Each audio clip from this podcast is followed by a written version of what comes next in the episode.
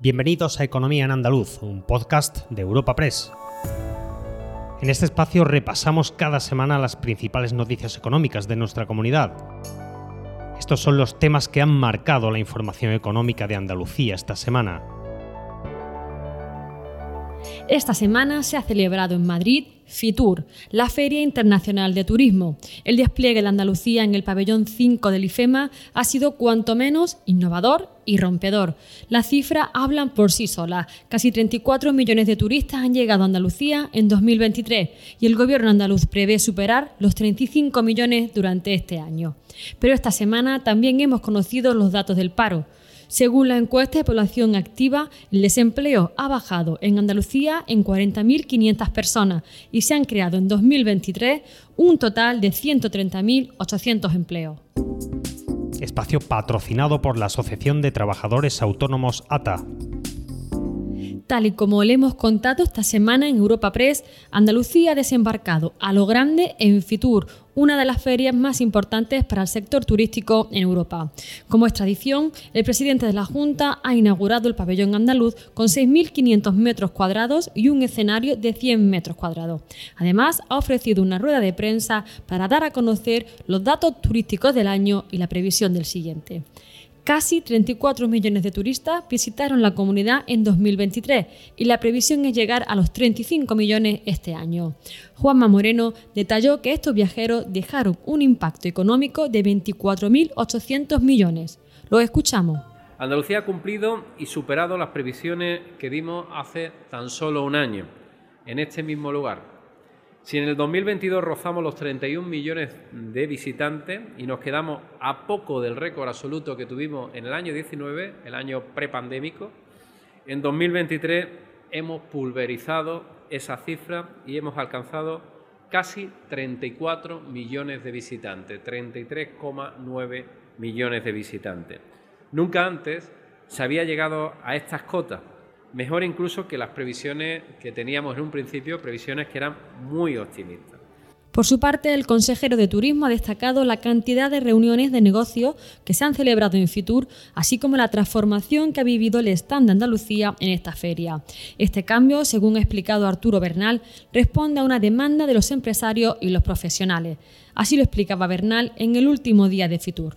Sí, la verdad es que sí, hemos tenido unas jornadas intensísimas de trabajo pero es que este año el stand de Fitur precisamente acompañaba a eso, ¿no? Ha sido una, una, una transición, una transformación total de, todo lo que había sido la, la experiencia de Fitur en los últimos años y verdaderamente hemos respondido a una demanda de empresarios, de profesionales, incluso de, de instituciones que nos pedían eh, transformar, transformar la, la, feria para que tuviéramos una presencia diferente, ¿no? Y así ha sido. Hemos ampliado hasta 6.500 metros cuadrados la superficie total del stand. Somos el stand más grande de todo el, de toda la, la feria de Fitur mm, y hemos ampliado también hasta 1.500 metros toda la zona de trabajo profesional y empresarios. Realmente las valoraciones han sido excelentes. Eh, solamente el primer día se habían celebrado más de 2.000 reuniones de trabajo.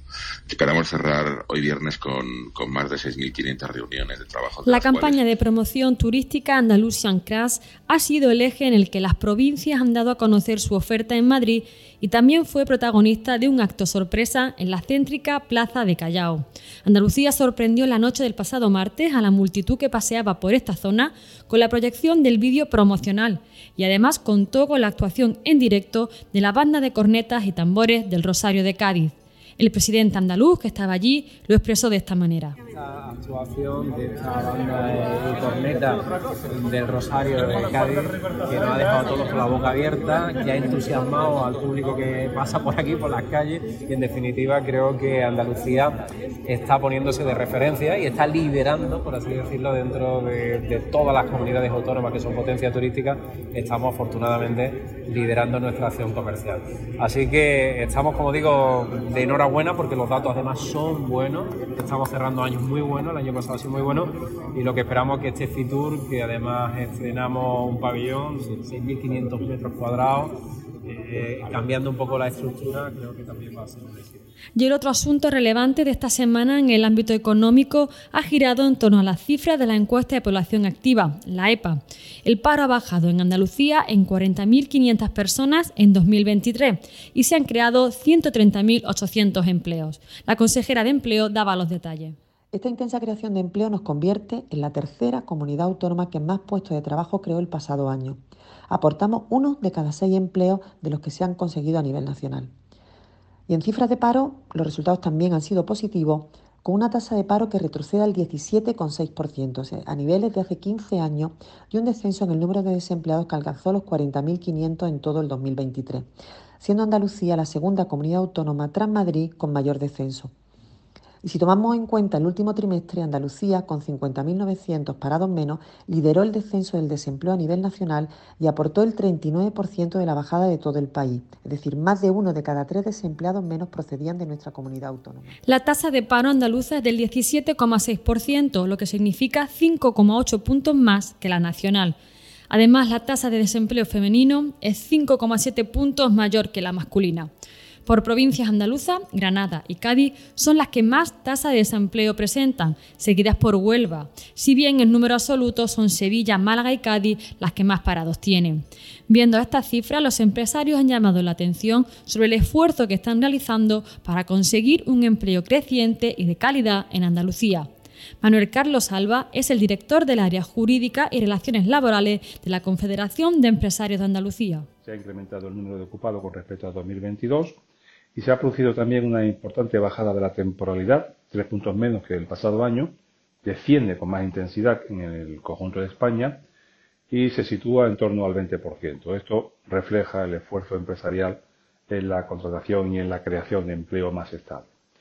No obstante, no podemos obviar el último informe de paro registrado publicado por el SEPE, el cual nos estaba indicando que 2023 ha perdido intensidad en la creación de empleo y hay una evidente desaceleración en lo que respecta a la Por su parte, los sindicatos han hecho hincapié en la alta tasa de paro juvenil, que apenas se reduce, y el número de parados de larga duración es tremendo. En concreto, UGT pone el foco en la pérdida de poder adquisitivo para los trabajadores y la tasa de temporalidad que aunque sigue bajando, es alta. Escuchamos a Julián Vilella, secretario de Relaciones Laborales y Empleo de UGT Andalucía. En lo negativo, que a pesar del descenso en la parte final del año, continuamos siendo la comunidad autónoma con la mayor tasa de paro. El incremento salarial ponderado en Andalucía ha logrado aumentarse hasta el 3,12%, pero ello parece confirmar que se sigue produciendo una pérdida de poder adquisitivo. La tasa de temporalidad andaluza en el sector privado ha caído tres puntos en el último año. Y desgraciadamente la precariedad sigue afectando a la siniestralidad con 110 personas víctimas de accidente laboral que han perdido la vida en el trabajo en el 2023. Y para cerrar el repaso económico semanal, el sindicato Comisiones Obreras se ha centrado en reivindicar políticas de empleo que incidan en la formación de los parados andaluces y especialmente en los jóvenes. Les habla Ana Marchal, redactora de Economía en Europa Press Andalucía, y escuchamos sobre este asunto a Sergio Santos, secretario de Empleo en Comisiones Obreras Andalucía. Que ponga en marcha políticas de empleo que incidan directamente la mejora de las capacidades de esos 725.000 desempleados y, por supuesto, que incida muy específicamente en esa población joven, que son una gran parte de esos 725.000 personas, y que de una vez por todas ponga en marcha un plan de empleo juvenil negociado con los agentes sociales y económicos y que por supuesto contemple la formación como uno de los elementos fundamentales para que esos jóvenes puedan acceder al empleo. Recuerda que puedes encontrar estas y otras muchas noticias económicas en la sección Andalucía en nuestra web europapress.es. Puedes suscribirte a este programa y al resto de podcast de Europa Press a través de Spotify, Apple Podcast, Evox o Google Podcast.